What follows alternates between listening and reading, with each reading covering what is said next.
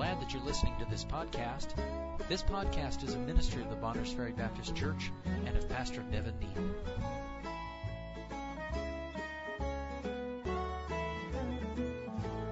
All right, let's look at these verses again. I'm going to break this down tonight into three parts, verses 1 through 3, then verses 4 and 5, and then verses 6 and 7. I began to say a few minutes ago, as I look at this and studied it, these first seven verses to me seem to be a further commentary on verses 24, 25, and 26 of the previous chapter. 24 through 26, the previous chapter, he said, Wherefore the law was our schoolmaster to bring us unto Christ, uh, but after that faith is come, we are no longer under schoolmaster, for ye are all the children of God by faith in Christ Jesus. Now we come into chapter 4. The first three verses will, uh, will give this heading to these, this point, the analogy of relationship that he establishes. So Paul's going to use an analogy, and he seems to be specifically speaking about the Jewish people in these first few verses, okay?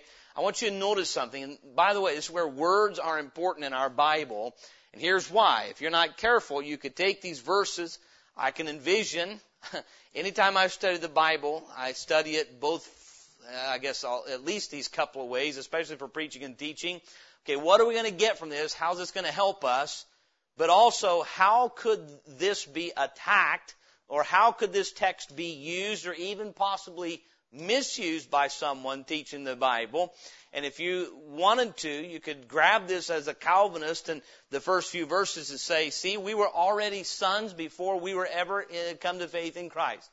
We were heirs by foreknowledge, but I think we need to be careful in how we read our Bibles. By the way, when you read something and you come to an interpretation of it and it's going to make you dismiss 15 or 20 other verses, be careful.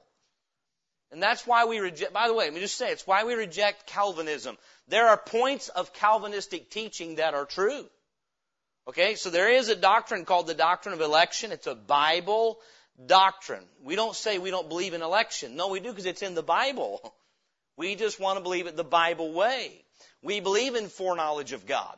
We believe in foreordination of God. But what we don't believe is how they take those terms, mingle them together, use them as though they mean the same things many times and come to the conclusion that God saved you outside of your response in faith and you have no decision in that.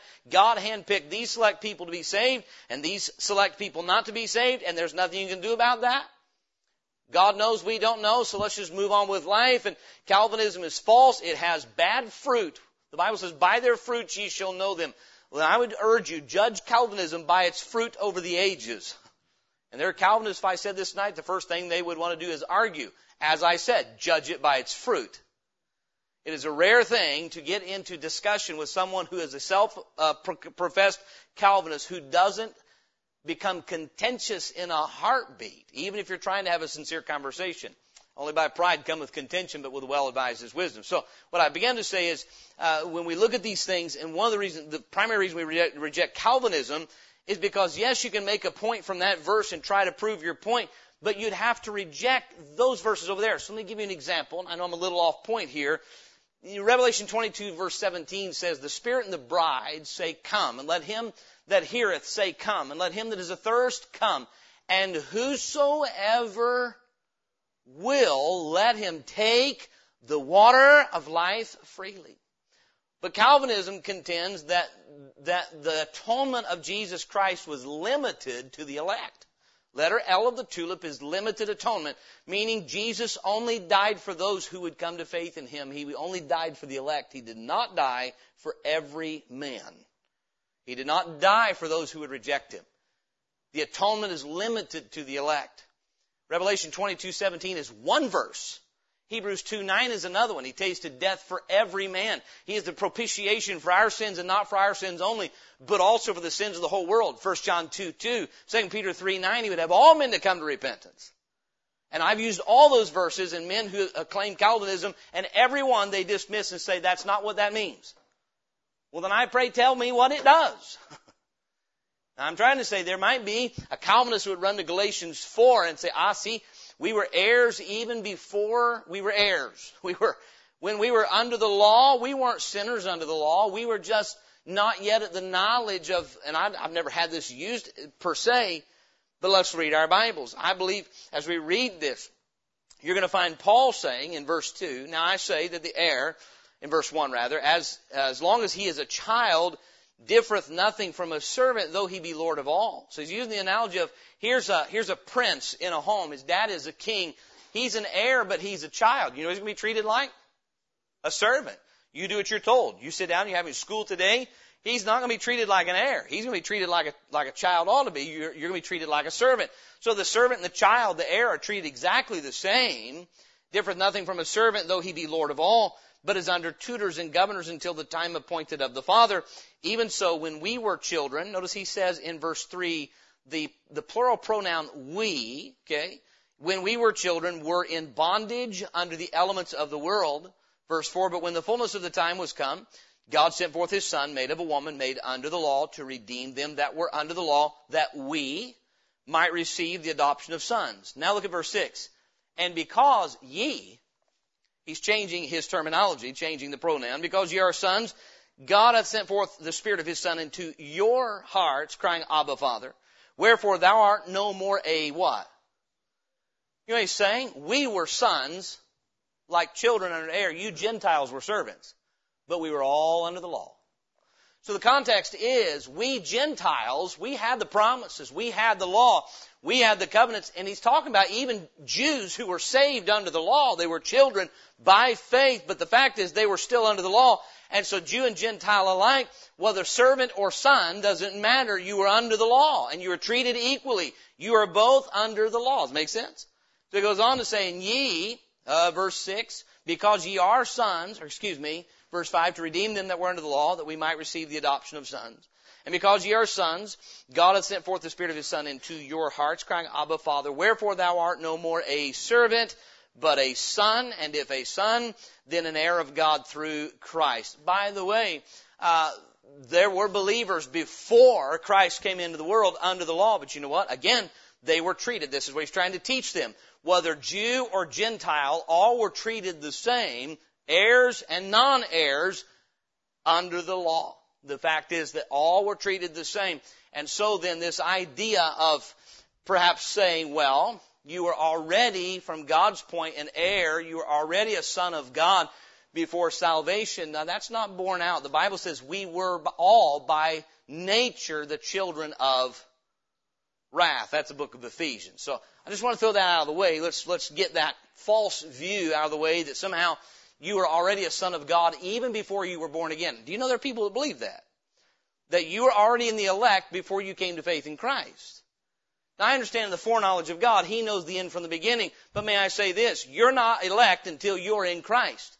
How many know that Isaiah chapter 42 said, calls Jesus Christ the elect? So we are elected where? In Him. And if you've not yet come to faith in Him, you're not in Him and you're not elect. You're not in the elect until you are in Christ. Amen. So I want to just kind of throw that out of the way. So let's let's look at this in detail, verses one through three. The analogy that he makes of relationship, he's going to contrast sons and servants here. Uh, in, in setting up the purpose again, the education of the law. Now I say that the heir, as long as he is a child, differeth nothing from a servant, though he be lord of all, uh, but is under tutors and governors until the what? Time appointed of the Father. Verse 3, even so, we, there again, talking about the, the Jews that were under the law, when we were children, were in bondage under the elements of the world. So a father knows a child needs an education. When that child has come to the point where the tutors and governors have made him ready, he's going to say, now he is ready to receive the inheritance. And what, what Paul is establishing once again is this dispensational aspect of the law. God implemented the law long enough to teach uh, those that would come, that needed to be brought to faith in Christ, to teach them the law is not given. How many of us know this? There are rules implemented in a home that are not intended to be permanent rules in the life of a child. Um, you know what? Case and Braden have moved into their own place. I don't go over there and check their beds every morning to see if they've made them. No, they were given rules as children so that when they move into their own house, they can say, okay, you're now ready to take on responsibilities. Meaning there are certain things put in place for a period of time to bring us to a point of graduation. And the law, uh, in the, in the larger sense, was always, from the beginning, intended only to be for a time to put the, the people under it to the point where they would realize what we need is a Savior.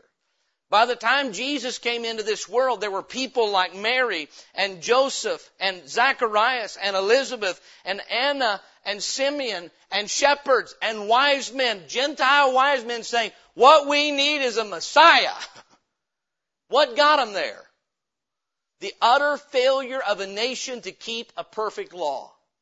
God knew in His time frame how long it would take to teach you, you need the promised seed that I promised to Abraham. All the way back here, God told Abraham that in thy seed shall all nations of the earth be blessed. And you know what? They had to realize we're not the seed. I'm not the seed, and he's not the seed, and David's not the seed, and Solomon's not the seed. But when Christ came, the law's intent was to say, there he is. That's what all of this was about, to bring you to him. The ultimate purpose of the law was not a means of a, uh, was not a platform built for man to elevate himself nearer to God. It was a roadway, a roadmap to bring us to the person of Jesus Christ. We must remember that. And that's why Paul is saying, you Galatians are going backwards. The law was not given for you to go from Christ back to the law. The law was to take you from your sin to Christ. And you already came to Christ. You've done a U-turn and you're going back the other way. And I'll just say it again. We have enough of this influence around here. Bonners Ferry Baptist Church, I remember we first started, one of the first things we had show up at our storefront building was some guy coming in wanting to peddle things about taking us back under the law. He had pamphlets in his hand. He said, can I hand these out? And I said, no. and he didn't. But the point is, there are going to be those who want to influence you and by the way, take advantage if we're not strong and settled in our position in Christ and you're let me, let me put to this. Let's link this to this morning's Sunday school lesson. You're struggling with assurance of your salvation because you've never locked in the promises of God and say, you know what, when God promised to save me, He told the truth. And He did it. And whether I feel like a son of God, whether I think I am, whether my emotions tell me I am, that's what God says the person trusts Christ is. Therefore, by faith in Christ, I'm in the family of God. I have at my access all the riches of God through Jesus Christ. If that's not where you're at and you're still struggling, you might start grasping for things that will help you feel saved. Such as changing your diet. Now I'm all for having a healthy diet. That's fine. Do that. But when you change your diet because you're trying to comfort your heart and convince yourself you're really righteous, meaning if your assurance of salvation is, well, this is the diet I have, that's how I know I'm a really saved person. Uh-uh. That's wrong. There are those that say, well, we, we, you know, we're supposed to take care for our bodies. It's the temple of the Holy Ghost. That's right. But your diet doesn't make you the temple of the Holy Ghost. Your faith in Christ makes you the temple of the Holy Ghost. Well, I know I'm saved because I don't worship on that mark of the beast Sunday. I remember I had a guy, and I've talked about him more than once. He used to live back over here. He's, he's, he's passed away now. And I would meet him and knock on his door and try to give him the gospel. He was a hateful old guy. I mean, he really was. He was hateful. And he would go into, well, you don't know the true meaning of the things of God, and you have to learn the Hebrew, and you people worship on Sunday, worship of the sun god. I think when they said, well, you worship on the Saturday, Saturn god, I, you know, if you want to go that route, we can go there. No, that has nothing to do with it. You know, where, you know where he was finding his righteousness? In the language he spoke, in the day in which he said he did church. By the way, that wasn't Sabbath anyway. Sabbath was not about assembly.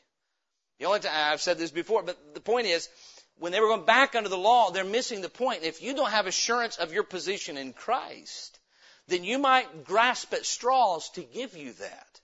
It is vital for you to get a hold of the Word of God and let the Word of God get a hold of you and assure you what Christ did for you the day you trusted Him. The only thing you need to settle is, am I trusting Christ? You might, look, don't even get into this. When? When did I? No, are you? And now. But I might have to modify my testimony. Who cares? Are you trusting Jesus Christ? That is salvation. I'm gonna tell you, that's how I got assurance of my salvation. The Lord would challenge me, who are you trusting right now to make you righteous? Jesus Christ. Do you believe He is who I say He is in my Bible, in my Word? Yeah, I do. And are you trusting Him or you? I'm trusting Him. Then you're saved. And then, then once upon that it was, well, when did that begin? Oh, that was when I first trusted Him back here. That's when I first trusted Christ to save me. Then that's when He did it. And He has been working in me ever since then. Don't, don't start out trying to figure out, you know, the, I believe there has to come a point in time when you put your faith in Christ. But if we're not careful, we get all hung up focusing where? On us rather than on Him. And you say, what's this have to do with our message? Well, then you can be thrown by someone saying, no, the reason you don't really feel confident is because you're not keeping the law. You see, God saved you, but if you don't want to forfeit that salvation, you've got to maintain it. I mean, we are supposed to keep the commandments, aren't we? Let me ask you a question, Christian. Are you bound to the Ten Commandments? I There's a lot of Christians I know that are deceived about this. Let's hang Ten Commandments everywhere. I'm good with that if you're going to use them right. But the Ten Commandments, there's something better than those Ten Commandments. He's living. Let me ask you something. Which is better? Giving my children a list of ten rules or walking with them side by side, telling them moment by moment what to do? Which is better? Me or my written commandments? Me. The Lord Jesus said, commandments are done. You've got me. I'll whisper in your ear what you're supposed to do. I'll speak in your heart what you're supposed to do. Then you know what that is? You're not only consecrated in ten little dots that you're trying to prove to yourself you're righteous when you're not, you're actually consecrated by His very Word governing your life. And so, uh, the point would be, Paul sets, let's, let's set up this, this analogy that as long as a son is, is under tutors and governors, he's treated just like a servant. Everyone's on the same page. Son and servant the same. The conclusion is this, uh, that even so we, when we were children, meaning under the law, we were immature and did not fully understand. Do you realize people under the law did not grasp the fullness of the gospel? They by faith looked forward to it. I believe by faith Abraham was justified. David by faith was justified. But you realize you and I have a better comprehension of salvation than David did? He was a child. The, the nation was a child learning that they needed a Savior and who that would be. And so, under the law, the fullness of the time, the instruction was not finished. And Paul says, let's understand this. The law was for a temporary time, for a, an ultimate purpose of bringing people to Christ. Just like a child. He is an heir. He's going to inherit, but he's not ready for the inheritance until he's learned what he's supposed to. And therefore, uh, same was true of the Jewish nation or even a proselyte Jew who would be a servant and not a son, right? They're not part of that lineage, yet they've come to believe the truth that's, that's revealed. And so then the comparison made and the conclusion that was given is that again the law was intended uh, to be in, time, in place for a temporary time until the fullness of time should come. That's why he goes into verse 4. Now we talk about not the analogy of a relationship, but the accomplishment of redemption. So he says, verse 3, even so when we were children, were in bondage under the elements of the world, but when the fullness of the time was come, God sent forth His Son, made of a woman, made under the law, to redeem them that were under the law, that we might receive the adoption of sons. So there's again a twofold example here. There's a point when a son, when the adoption papers are given, he is ready to not only be called a son, he was already a son when he's under tutors and governors, but there comes a point when he's ready to receive the full weight of his inheritance. Now this is yours. This is entirely and fully yours, given to you from your father. And the servants, you know what? Jesus says in John chapter 8, he talks about uh, whosoever committeth sin is the servant of sin. But the servant abideth not in the house forever, but the son abideth forever. If the son therefore shall make you free, you shall be free indeed. And the idea is the contrast between a son and a servant. When we come to faith in Christ, whether Jew or Gentile, we are all now sons. So the immature son who wasn't reset, he wasn't ready to receive his adoption, and the servant who was not a son, both are given the same thing, adoption into the family of God. The accomplishment of redemption. Uh, he speaks again of the period of time. I love verse 4. When the fullness of the time was come. I do not understand people that are not dispensational in this sense. uh, there was a time when God said, okay, the law has fulfilled its purpose, done. That portion we've done using this period of time to teach people they need a Savior. Now it's time for the one we've been preparing for to come. God looked down and said, now's the time. And that's when Gabriel was sent to Mary and said, you're going to conceive, and she did. God put, sent forth His Son, made of a woman, the virgin, a fulfillment of Genesis 3.15, a fulfillment of Isaiah 7.14, and a host of other scriptures. And so, at a period of time of God's own wisdom, He said, okay, enough, enough instruction has been given. Do you realize when God sent forth, forth His Son, made of a woman, made under the law, there had not been revelation from God to Israel for 400 years? God had gone silent on them. He said, here's my law, keep it and I'll bless you. Break it and I'll curse you. Boy, were they under the curse. They had been sent off into captivity and to Babylon, sent off into captivity into Assyria. They had been in and out of captivity and could not maintain the land because of disobedience. Every time they got back in the land, they turned to idols. Now God says, now it's time for me to fulfill my promise made all the way back here to Abraham. The law has served its purpose. It has prepared a people for the heir so that you can be heirs together with him. And so then, God sent forth his son at the right period of time, made of a woman, made under the law, to redeem them that were under the law. Why? That we might receive the adoption of sons. So God can give you the inheritance he has prepared for you. God sent forth his son. Our sonship is through the person of Christ, which we well know. But the, the, the, what's dealt with here is that there was a period of time, it served its purpose. Then God sent forth His Son, made of a woman, made under the law, to redeem them that were under the law, that we might receive the adoption of sons. Let me give you these verses just for your notes. If you want to jot them down, the, the, the term adoption is used five times in Scripture. It's here in Galatians 4 5. It's also in Romans 8 15. It's in Romans 8 23. It's in Romans 9 verse 4 and Ephesians chapter 1 verse 5. I'm not sure if the Lord will lead this way. Perhaps we'll bring an entire message on the subject of adoption and what all that entails. But I would remind us tonight of John chapter 1 verse 12. But as many as received him, to them gave he power to become the sons of God, even to them that believe on his name. Look with me very quickly at 1 John chapter 3, if you would. And again, we'll be touching on this in our Sunday school lesson on assurance. Some of you already have been through that, some of you young ladies. 1 John chapter 3,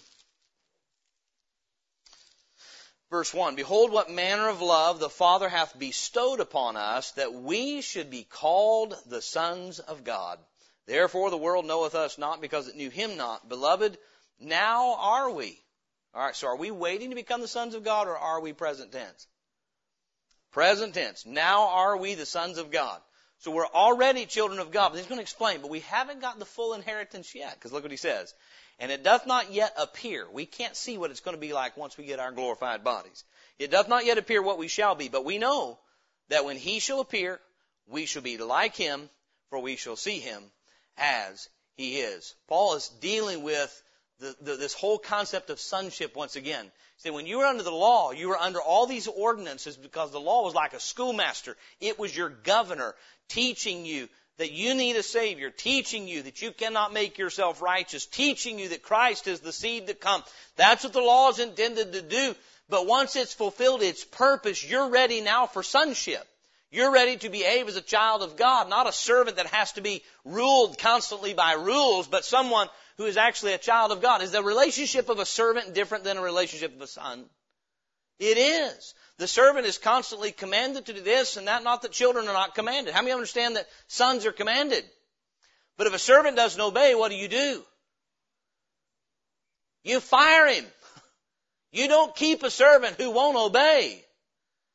But the son is always a son. See, the maintaining of a servant is conditional on the servant's behavior. Would you agree? The keeping of a son is maintained upon the position of relationship. They're your son regardless. And what Paul is saying is through faith in Jesus Christ, you're not, you're not servants. You're sons. We gotta, we gotta get that nailed down in our hearts and minds that the relationship of a father and a son is a permanent relationship. That of a servant is not, but that of a son is. Verses 6 and 7 now. The application to us as the redeemed. Okay, so he's dealt with the analogy of relationship of son versus servant. And then the accomplishment of redemption, the period of time for the law and the presentation of Christ to us as Savior, the purpose that we might receive the adoption of sons. Verse 6, and because ye are sons. He doesn't say to the Galatians because ye were sons. Didn't he say they got bewitched? Then shouldn't he have used the past tense term were instead of are? I mean, bewitched people don't deserve to be sons, do they? No, but they didn't deserve to be sons in the first place. So he reminds them, you are still the sons of God. You've been deceived. You've been fooled about who you are and what Christ has done for you. But I want to remind you of your position in Christ. And because ye are sons, God hath sent forth the Spirit of His Son into your hearts, crying, Abba, Father. Wherefore thou art no more servant. You're not a servant anymore. You're not under rules and regulations that are conditional. You are now sons of God. Your relationship to God changed when you put your trust in Christ. Through Christ, you are in that promised seed. You are sons of God by faith. You're no more a servant, but a son. And if a son, then an heir of God through Christ. Now you think about this. What if you got a letter from rich uncle so and so well, rich aunt so and so, she says, Uncle so and so died, and part of his will was to leave you part of his inheritance. And let's say you knew your uncle and you knew that he had lived in the same single wide trailer for the last 75 years, still driving a horse and buggy, no running water, no electricity in his house, and no bank accounts. You're like, woohoo. what am I getting from Uncle so and so?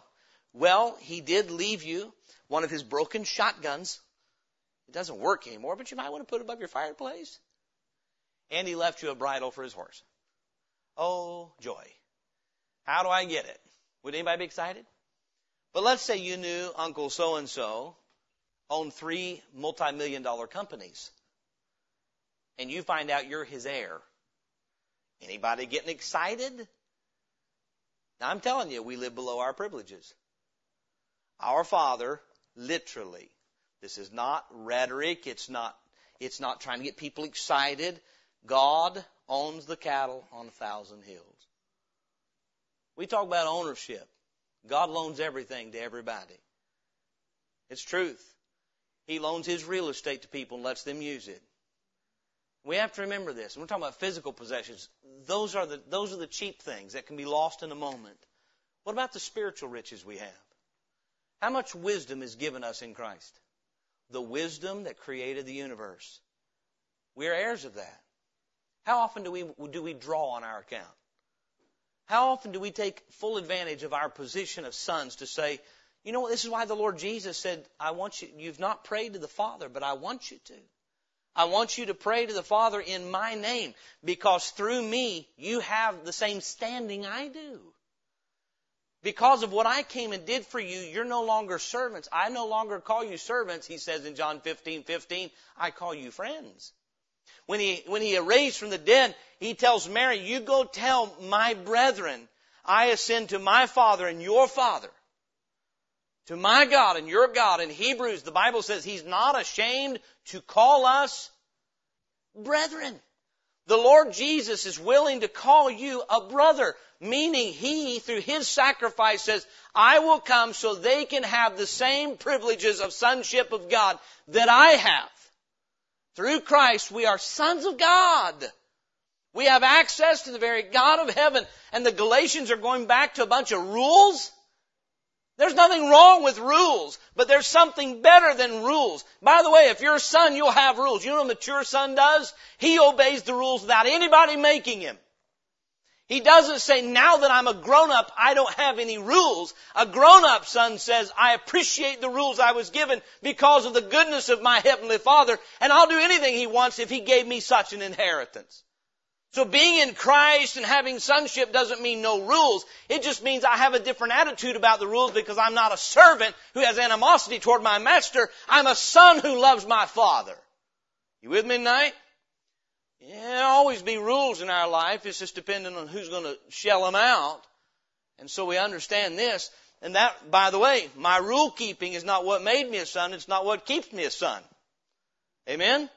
It's Christ that makes that difference. And so the application to us is this, our possession, he says, and because ye are sons, uh, in verse 6, God hath sent forth the Spirit of His Son into your hearts, crying, Abba, Father. Look back at Romans 8 quickly, if you would. Romans chapter 8. All of Romans 8 deals with our relationship with the Holy Spirit, His indwelling. This idea of the Spirit crying, Abba, Father, is the same thing First John deals with when he says um, that he, he that believeth on the Son hath the witness in himself. When you've come to personal faith in Jesus Christ, the Holy Spirit of God is given to dwell in your heart, just like Jesus promised in John 7. And He's crying, Abba, Father, meaning He's stirring your heart to respond to God as your loving, gentle, caring Father. I understand that Abba, Father would be like a little child saying, Daddy. We're not just talking about using some technical term. Can I encourage you? Stop and think about the fact that now that you've come to faith in Christ, God is your Father. This is why I say, but David said this. He said, though my father and my mother forsake me, the Lord will take me up.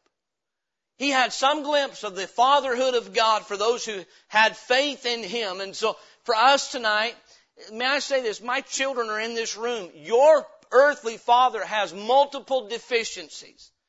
But that is never, ever going to be a, li- a viable excuse for not serving God because your heavenly Father has none. Amen? As parents, by the way, we would be oh so wise to help our children understand this because as, if you've been a child, you know that the deficiencies of an earthly parent become quickly an excuse for sins in our life. Well, my mom and dad failed me here and they never taught me this and they didn't do that. I'm going to tell you something. My parents had deficiencies too, but the one thing they did not have a deficiency in is telling me about the sufficiency of God. So if we failed you, He won't. Let me ask you something. Where has God failed you tonight? How, how many of us have ever truly trusted His Word, acted on it, and not seen Him honor His Word?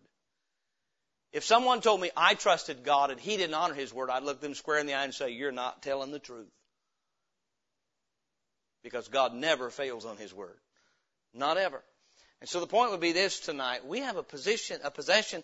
We have the Spirit of God because we've trusted Christ. God put His Spirit in our hearts crying, Abba, Father. The Bible says in verse 14, Romans 8, For as many as are led by the Spirit of God, they are the sons of God. For you have not received the spirit of bondage again to fear, meaning if I don't do right, he'll get rid of me. Isn't that the spirit of bondage again to fear? I've got to do everything just right or he'll boot me out. Is that how you got in? how many of you were obeying God perfectly the day you called on Christ? No, that's why you called on Christ, because you weren't. Amen? You came to realize, I am a sinner. I am in trouble. I am in trouble with God. And so you cried out for mercy and He gave it. No, no, no. We're not under the spirit of bondage again to fear, but ye have received the spirit of adoption whereby we cry, Abba, Father. We're not saying, Master, please be patient one more time. I know I disobeyed you again. Please don't execute me. Please don't throw me out. No, we're children.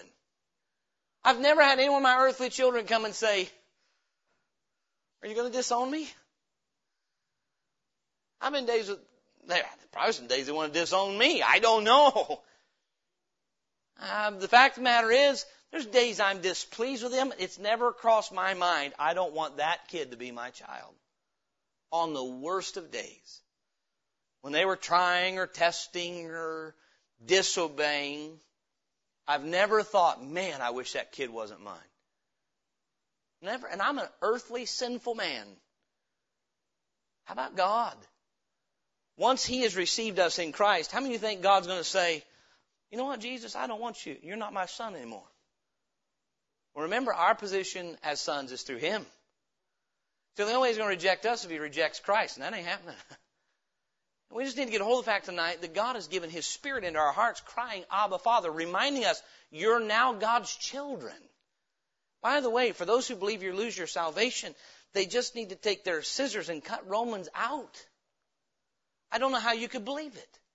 How could you believe that as a son of God, God's going to say, nope, I excommunicate you. Hebrews 12 makes it abundantly clear. He doesn't boot you out of the family, He gives you a spanking.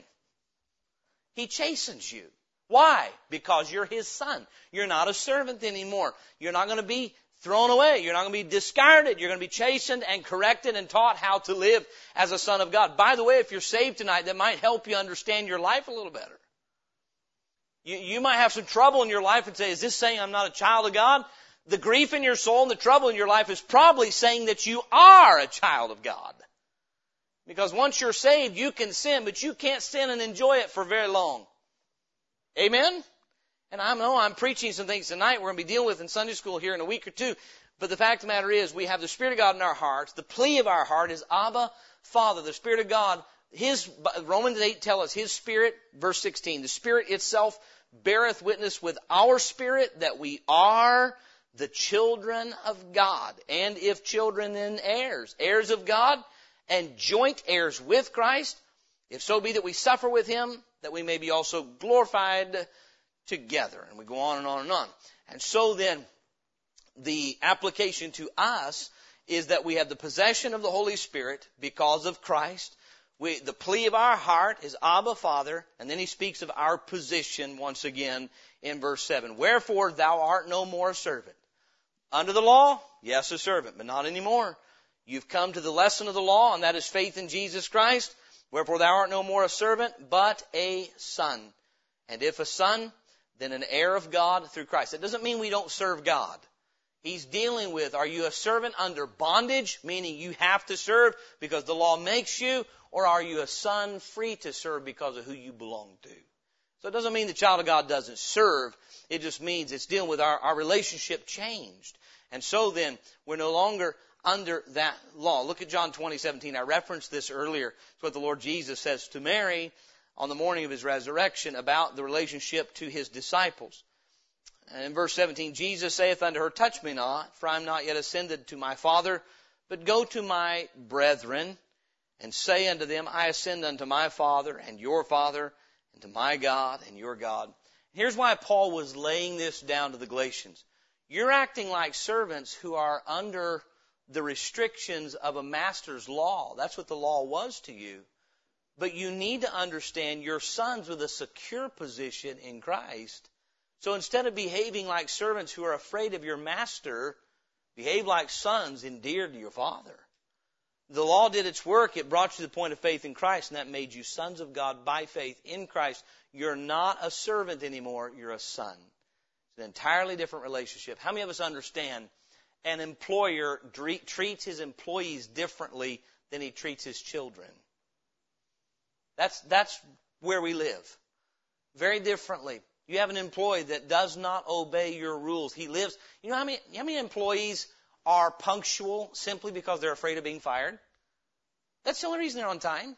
I like eating and I want to keep my paycheck. I don't, I didn't learn from my boss. I don't go to him and say, oh, let me learn of your character. No, he has the power to, to, to ruin my life. And so I will obey him out of fear of losing my job. I didn't want to work this Saturday, but I will because if I don't, he'll probably fire me. But you know what? Not a son. Son doesn't behave that way. At least he shouldn't. Again, every son understands the relationship you have with your parent is a permanent one. So Paul is helping them understand you're going back to acting like servants bound by fear rather than sons confident that you belong to God. And tonight, God would have you understand if you've trusted Christ and are trusting Christ, you're not a servant living terrified of displeasing your master lest he excommunicates you. You know what? Under the law, you know what the law gendered? Fear. And rightfully so.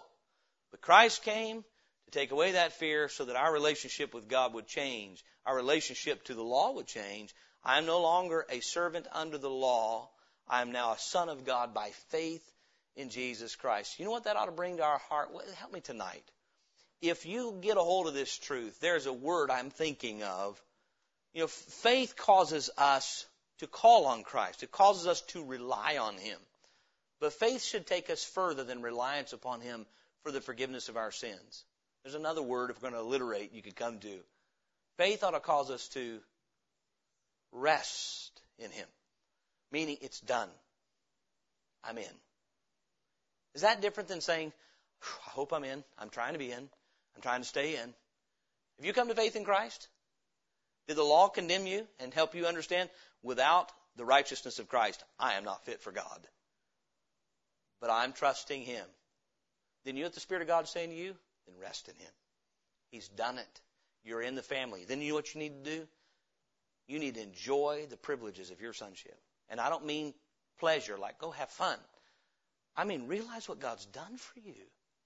You are a member of the family of God. You know what? I enjoy, yesterday our family got to all be together at one time around the table. Uh, that doesn't happen very Sunday afternoons. Uh, now the boys have moved out, they're working. We, we're scattered hither and yon. But boy, I enjoy that. All our family in one place at one time. You know what church is? It's family coming together. You know what? We ought to say, praise God. I don't have to worry. I don't have to worry about what God's going to do with me. What does He do with sons? He welcomes them home. You know what we ought to be looking forward to? I cannot wait. I'm, I'm going to walk through this pilgrimage. But one of these days, I get to go meet my Father face to face. If sons, then heirs. You know what we ought to do? Settle into that. Quit worrying. If you've come to faith in Christ, don't worry about your salvation. It is finished. But rather, no, you're a child of God. So go to your father and say, okay, I, I know I belong to you. Well, you know what? If he's the father and we're the son, what did Jesus say? I came not to do mine own will, but the will of him that sent me. So that is, that, that is what leads to a life of settled obedience, is knowing what Christ has done for you knowing your eternity is settled, knowing your security is in Him. And when you get that settled position of sonship, it liberates us to serve God as we should.